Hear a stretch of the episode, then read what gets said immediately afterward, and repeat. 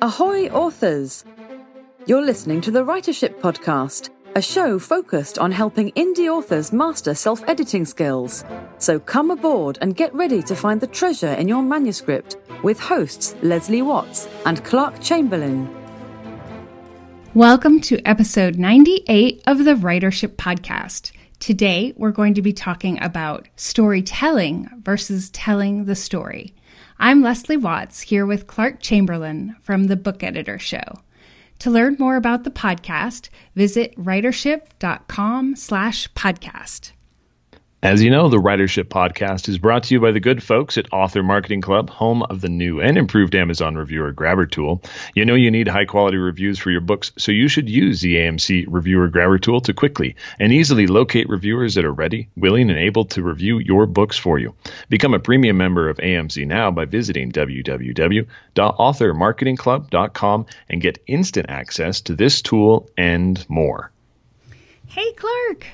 Hey, how's it going, Leslie? It's going. 2017 continues its path of destruction. Yes, indeed, it does. So we've had a few weeks off from this, and not because we were out vacationing. No. Sadly, we were not in some beautiful place with feet up. It's been sick people. Ups and downs. Broken into Facebook. Yeah. My goodness, it's been all kinds of fun stuff. Yeah. So we're just going to say that it's lots of fodder for our stories and continue to roll. But what's exciting is we are still approaching the 100th episode. Yes, I know. It's so cool. So just a couple more. Yeah. 98 today. And So we're still collecting questions. So if you have some burning questions about editing, about stories, about storytelling, you can send those to us and we'll have a segment on the 100th episode where we will answer those questions. So you can send those in to, or you can visit www.writership.com/ask. That'll be fun. I'm excited. I love being able to dive into questions, because one of the things I notice, is that I forget that I understand what it is that I'm talking about, and sometimes I'm not articulating it well enough, for a class. And having those questions is great for me because it's showing me the holes in the teaching and in the editing that needs to take place. So. Oh, that's such a good point. Yes. Yeah. Because I know what I mean. Mm-hmm. But it's yeah, I mean, and it's the same thing, I'm sure you see it all the time too, when you're editing, you come across something from the author that, they understood it. Like when you have a conversation about it, they knew what they were trying to say, but it didn't come across that way on the page. Right. So, yeah. Yep. Are you interested in a quote? I am. Okay. I have one from Robert McKee. Oh, excellent. And he says, "Our appetite for story is a reflection of the profound human need to grasp the patterns of living, not merely as an intellectual exercise, but within a very personal, emotional experience." Well said. Mm-hmm. Indeed it is. So, and that... emotional experience is so important. That's what really is going to get a reader to actually share the work with somebody else. Yeah, and I think that this is something that gets missed sometimes, is that we're, we have a plot and the plot is really tight and we're, this happens and then this happens and then this happens, but there's some... the emotional experience isn't always there. In other words, the topic of the show, right, is storytelling versus telling a story and how that's different. And so we are going to, of course, dive deeply into that today. So it's very exciting. Mm-hmm. Yeah, it is. So, and I think this is a great story that we're going to read here in a moment that helps demonstrate that. Yeah. Okay. So we have today Vermilion Dusk and Crimson Dirt by Lane M.M. Whitens. This is a supernatural light horror. I would call it a horror story. And it's a short story that's about 1,600 words long. And we have the entire story today. So Clark's going to read that for us now. Every summer, I go into the woods for 2 weeks with only a bedroll and a backpack full of bare necessities. Things like iodine tablets to purify water and a mag stick to start fire in case my lighter dies. A few other things like that. And, of course, a couple books for days I don't have to gather food. I'm not really a survivalist, and there are always crops a day's hike from where I tend to wander. So I don't have to worry if I can't forage or trap some food the old-fashioned way.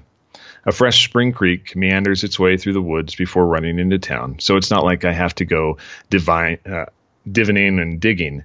Nope, I'm no survivalist. It's just by the time that the harsh winters come to an end, I need a little solitude and a lot of being out in nature. So I wander for a couple of weeks into new areas of the dense woods that surround the quaint town I've lived in my entire 20 years of life. This summer, though, I found something I'd like to share with you. It's a story and a confession from a man that went missing from town a few years back. I was sitting in the hayloft of an old abandoned barn, watching the most majestic Vermilion sunset I'd ever seen. It was astonishing in its beauty. I remember thinking, I wish there were a great poet or painter with me to capture nature's elegant magnificence. But you'll have to take for my word for it. It was a beautiful sunset.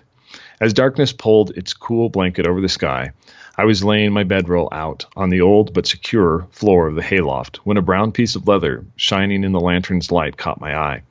It was a briefcase holding only a composition book and some old accounting papers. I opened the comp book and read a wholly unbelievable story penned by the missing man from my town. I'll tell you the story in my words, as he was frantically rushing to tell it in what were likely his last days or maybe even hours. Or maybe he's a resident in an asylum somewhere. I used to think that might be the case. I doubted it, though, and now I know that's not how this story ended. Mike was driving home from his job in the city, a long commute where only the threat of deer running out in front of your car kept you alert while you were on the last leg of the trip. Mike's car broke down, and his cell phone went dead along with his laptop, so he couldn't call anybody or even leave a digitally preserved note. His Mercedes had quit working entirely, and when the headlights came back on, he had a brief moment of hope. Then he saw her, a young woman in a white dress, looking windswept and sullen. Her hair flowed like thick pools of burnt umber liquid over her serene face. She stood picturesque in a slanty way, as the glare of the headlights shone upon her. Without warning, she flew violently at his car and slammed into the hood, hitting the windshield and caving it in before being thrown into the air and hitting the road behind his car. Surely dead. Mike screamed and looked out his rear window to see nothing at all. When he turned back to his windshield, it was intact, and his headlights faded slowly into the darkness of the night that had Mike questioning his very sanity. He didn't take time to gather his thoughts. He fled his car and left it alone with that cool autumn night and ran down the road. He came to a halt when the woman appeared in front of him, this time wearing the jeans and dark t-shirt she'd been donning the last time he'd seen her 20 years before. The bloody mask that had failed to haunt Mike's dreams were now haunting his terrified conscious mind. "No!" Mike screamed as he ran aimlessly into the woods. The apparition materialized and psychonetically flung a branch into his head. Then she was gone again. She would appear to change his direction periodically, each time appearing more and more disheveled and decomposed. After running most of the night, Mike made his way to the barn that I found myself in some years later and wrote his story, along with his confession. Tammy Somerset went missing 20 years ago today, October 3rd, 1991, and I know what happened to her. I killed her. She was a neighbor of mine, and I even helped the search party look for her. I was 17 and driving drunk when I hit her, right where my car died. I dug a hole after dragging her body out to the marsh and threw her in the swamp water that was filling her shallow grave. I covered her with the dirt and mud. I never told a soul. I wish I could tell you I was writing this due to the guilt I feel, but if I'm being honest, I just hope a confession will prevent her spirit from killing me. Even if I'm merely confessing to paper, it must count for something. I was just a dumb kid. I didn't mean to kill her, And besides, going to prison wouldn't have brought her back, so I didn't tell anyone. I'm sorry she died, though, but like I said, me being in prison wouldn't have helped her. This Mike was a real piece of shit. He says he felt bad, but his actions say he was nothing more than a sociopath harboring endless cowardice. Hell, he was only 3 years younger than I am. Blaming his youth is acceptable for things like being a jackass to the cute girl, but not for killing someone and disposing of the body, for Christ's sake. He never knew it, but his car was found the next day in perfect working order with a half tank of petrol, and, of course, Mike was nowhere to be found. Anyway, he decided to hide out for the night in the barn and make his way to his car at dawn. He never made it, and I don't think a man like that really deserved to make it out of those woods. Maybe that makes me a bad person, but I've talked to some of the folks in town about Tammy Somerset, and I realize people often see the dead through rose-colored glasses, but this girl was well-loved and loved well. I can see that much in the eyes of her friends and family. I don't know if I'm losing my mind or not, but I'm damn certain that Tammy has been visiting me and asking me to tell the people of this town that loved her what Mike did to her. You'd think a ghost materializing in your bedroom at night would be a scary thing, but with her, it's not. She's a sweet, beautiful 19-year-old girl. Under different circumstances, I'd have asked her to dinner. I even told her that last night. And get this, ghosts can blush and grow bashful. Tammy told me where Mike buried her. I have no idea how I'm going to explain how I found her body without sounding like a lunatic, but I'm not leaving Tammy alone in the swamp to save face either. I'm glad that she'll finally be getting the burial she deserves, and her friends and family will at least get some closure.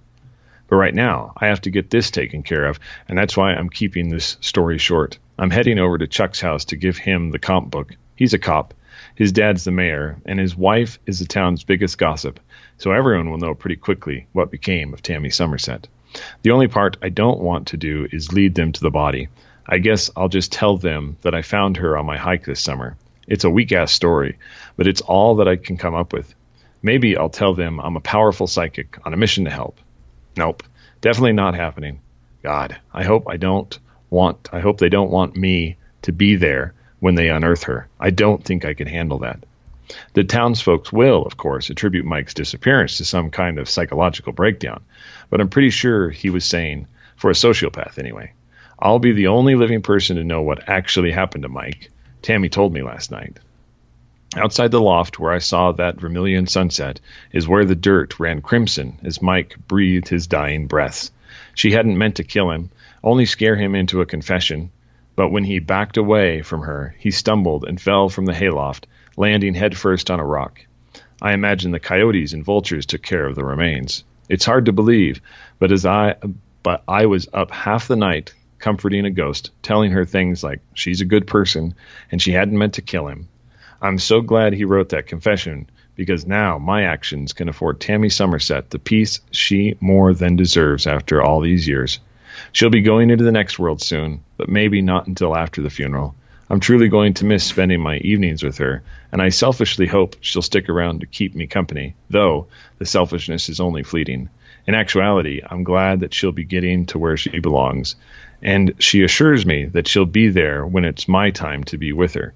It'll be a bittersweet goodbye when she goes, but aren't all true goodbyes bittersweet? Aren't they all? They are. Everyone. Oh, this is such a great story. It's a really good setup, I think, with lots of really fun. Fun. It's not really fun, but to the storyteller, great elements. There's some really lovely lines in here. Mm-hmm. I found the line where she was well loved and loved well. I really liked that line. And there was another one that I was like, oh, that's just really lovely. So we have a lot of great stuff in here, but I also found myself struggling with the framing story or the, because we have the story of the narrator, who's conveying the information to us. And then we also have, of course, Tammy and Mike's story. And so I was kind of pointing out different things, like this part doesn't work very well. And, you know, exactly like that, I felt like we had in the very beginning, we had a lot of information conveyed that I wasn't sure was relevant. And then there were a few places where I was kind of confused what the narrator's viewpoint in time was, you know. And so I was kind of pointing out these individual things, and then you had this, you kind of tied it all together, which was really lovely. Yeah. So, because what we, like you said, we have a frame story that's taking place here, but in the middle where the story should move into more full scene, we're still getting this story being told. The narrator is telling us the story, and we're not actually getting into storytelling, which should be taking place here. And there's, like you said, there's amazing concepts in here. It's a lot of, again, quote unquote fun. You know, it's certainly not fun for the people involved with it, but it's just, you know, communicating with ghosts, finding a confession, gaining justice, and the fact that it's being told as a story are all just great elements. But the storytelling's missing. And so, and I think we also are too much, the ideas are too big for 1,600 words. It can still be a short story, but I think you're going to have to take it out another, maybe even another 1,000 words to be able to add to this stuff in. And so my ideas here is, you know, we start in full scene with the narrator that's, again, never named, talking with this guy, Chuck, you know, because he's telling somebody this story. So that would be our opening for our frame there. And then we use additional telling, perhaps with transitions between the important scenes, where we could even come back out to this, where he's telling Chuck and Chuck's giving him nods, or they're drinking tea or whatever. But just something that's small with those. And then we're in the actual important scenes in full scene, as if we're watching Mike and Tammy going through what's happening, their confrontations with the ghost, making the decision to either share or hide the book, because Mike is certainly having all these types of crazy emotions when he's writing this stuff down. And what does that actually feel like, though? Because we're being told what it feels like. He's told that he feels crazy, but to actually experience the crazy feeling will have more power in this story. And then, of course, you know, when we come back out at the end of this frame story, and this can work really well in short stories and, also in novels where you're not going to have a follow-up or a series, but you can leave it open-ended and make, you know, is the narrator crazy? You know, is Chuck going to believe him? Is the narrator actually the one who killed Tammy? You know, like these are types of things you could leave it open for people to ask those questions at the end. But following that kind of structure, because we need to have that. Again, the difference between telling a story and storytelling is the emotional connection that you can actually feel in it, and the experience as if you are actually there taking part. Yeah. You know, I was thinking that it would also be interesting to see Tammy's ghost visiting the narrator in his bedroom. Like, I was thinking those are key moments that I would, instead of, well, yeah, you might think this is kind of weird, but it was kind of cool, and, you know, but to actually have him experiencing it and see the scene where that's happening, and that kind of creating some mystery. Like, we don't know what she's trying to communicate something, but we don't know exactly what it is until perhaps he goes on, you know, goes into the woods that summer.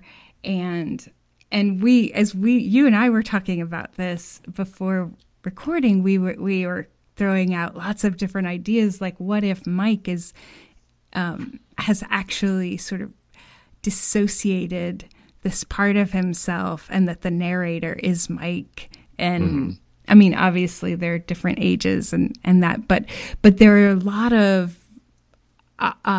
opportunities, I would say, to turn this into a really powerful story with the additional scene work. So being in scene rather than summary, and you know, and not revealing, you know, like being really strategic about the details that are revealed. Right. You know, from the beginning, we know pretty much exactly what's happening, and if, you know, it's a story, like there's the line that says it's a story and a confession from a man that went missing from town a few years back. But if we held some of that information, you know, it's a story I'm not even sure that I should be telling you this, you know, that, and then it, because we want to add the mystery to it. Mystery is important in every single story that you tell. And mystery is easily created by just holding back information and piecing it out at the right time. You know, that I think this is the guy who went missing. I think, you know, I found this book and I want to tell you about it, but I don't even know if you're going to believe me. And just building this up to why, what is it? You know, what could have possibly happened? Yeah. And I also think that the scene where, you know, he's kind of dreading a little bit having to say, okay, this is where her body is, and explaining that, like, how does he know? Because that's going to be a difficult, like that's going to be a difficult thing to do. So I kind of want to see that. And I don't know if that's a sort of, I don't know if that makes me a bad person, as the narrator said. But I think that, you know, see, if we see those really gut-wrenching scenes, that it is going to be really powerful. And so I want to kind of like, you know, wrap this up in a bow, essentially, or in a clear way, you know, exactly what we're saying. Because what we were talking about earlier about how we can, how we know what we mean, but we want to make sure that we're conveying what we mean, is that we're getting a lot of information through the narrator's telling, but we're not getting a lot of scenes. We get the one scene, you know, where the where Mike is driving home and he sees the, you know, his car stops working and pulls over, and he sees the ghost, and she comes at the car, and he has that moment. And so we're in the scene, you know, more so in that moment than some of the others. And I think that those pieces where we do that are more powerful. And then it would be easier, I think, for us to see what's happening, because there are a lot of, you know, a lot of ly adverbs and a lot of adjectives that are used in here.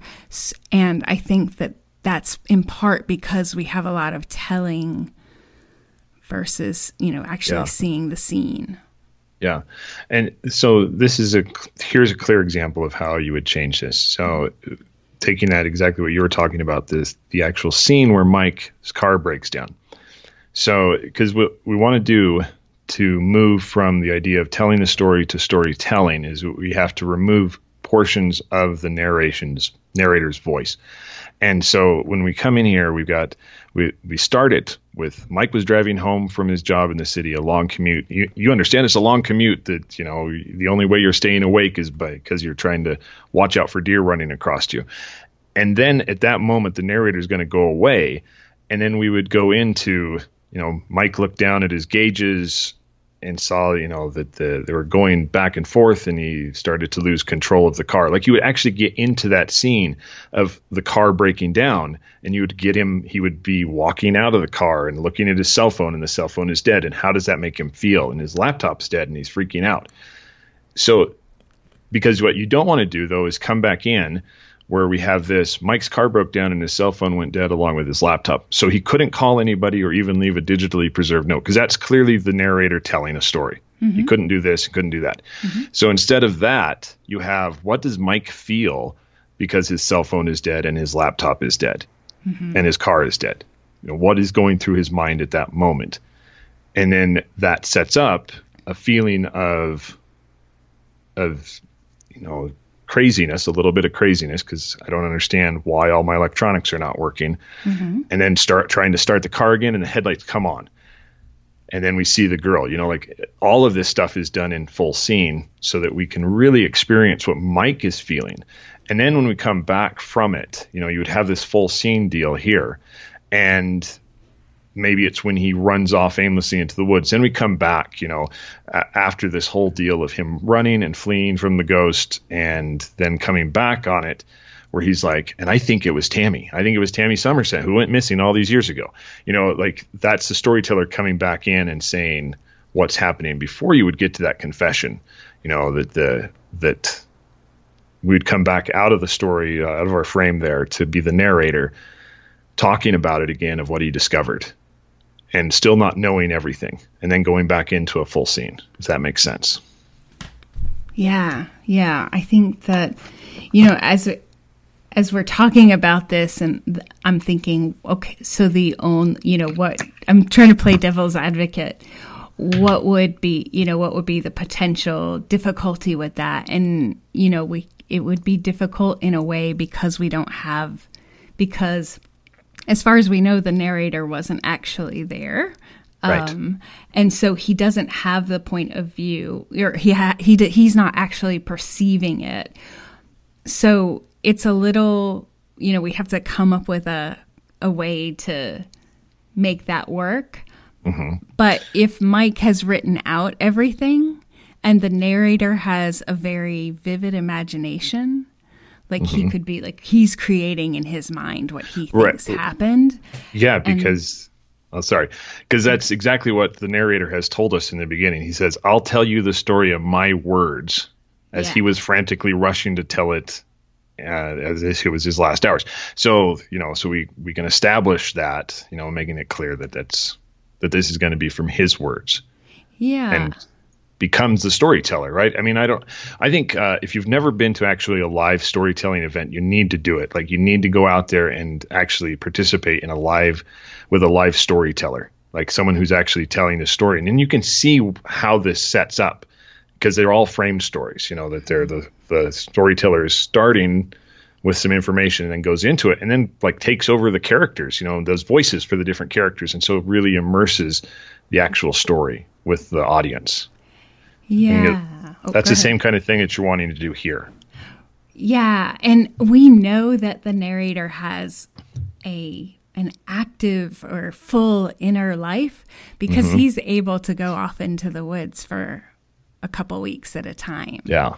So he's definitely got enough going on in his mind that he could read even a sort of bland description or, you know, telling of just the facts and turn it into this really rich scene with, you know, with visual and smells and sounds and all of the, you know, sensory details, filling those in for us, which would be really cool. Yeah. And then also it helps build an idea for an open-ended story at the end. Because mm-hmm. then the reader comes away with saying, well, how did he know all that? He, you know, unless he had been there, unless he had, you know, did he kill Mike?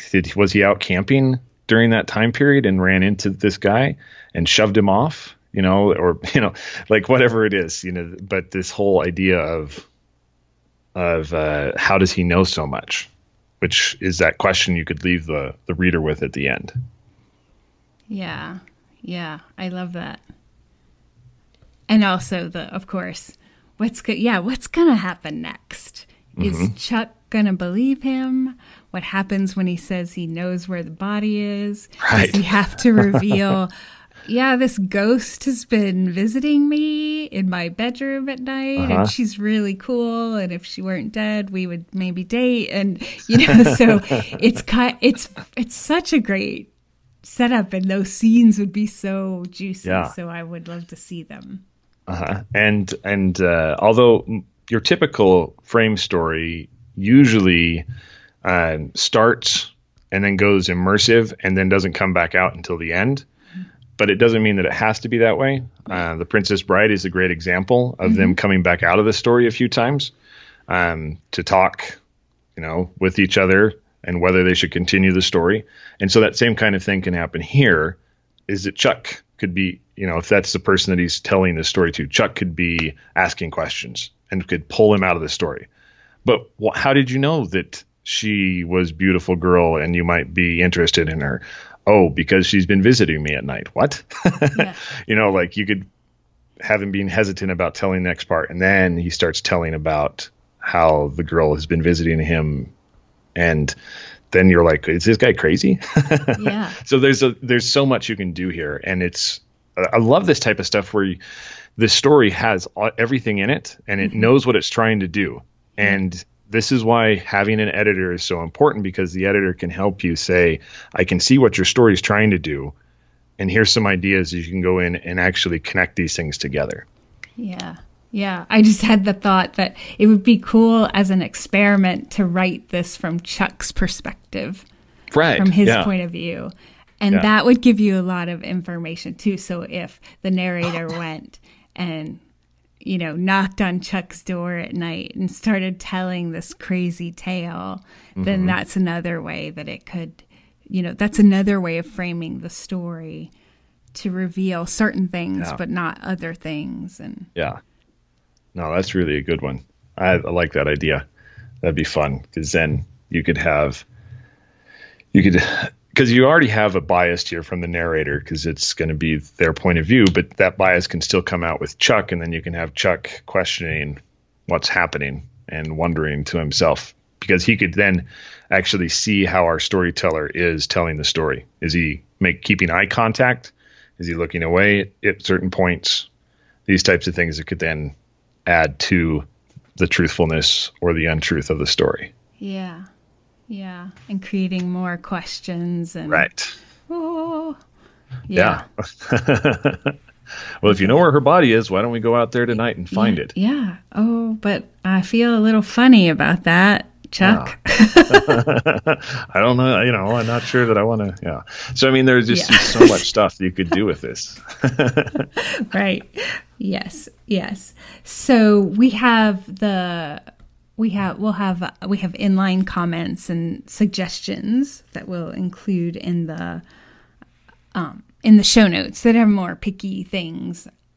But overall, I think that there's so many really excellent elements here, and that just kind of moving them around and tweaking the frame story would make it so powerful. And I agree with you, Clark, that I almost called you Chuck. I agree with you, Clark. No problem, Lisa. That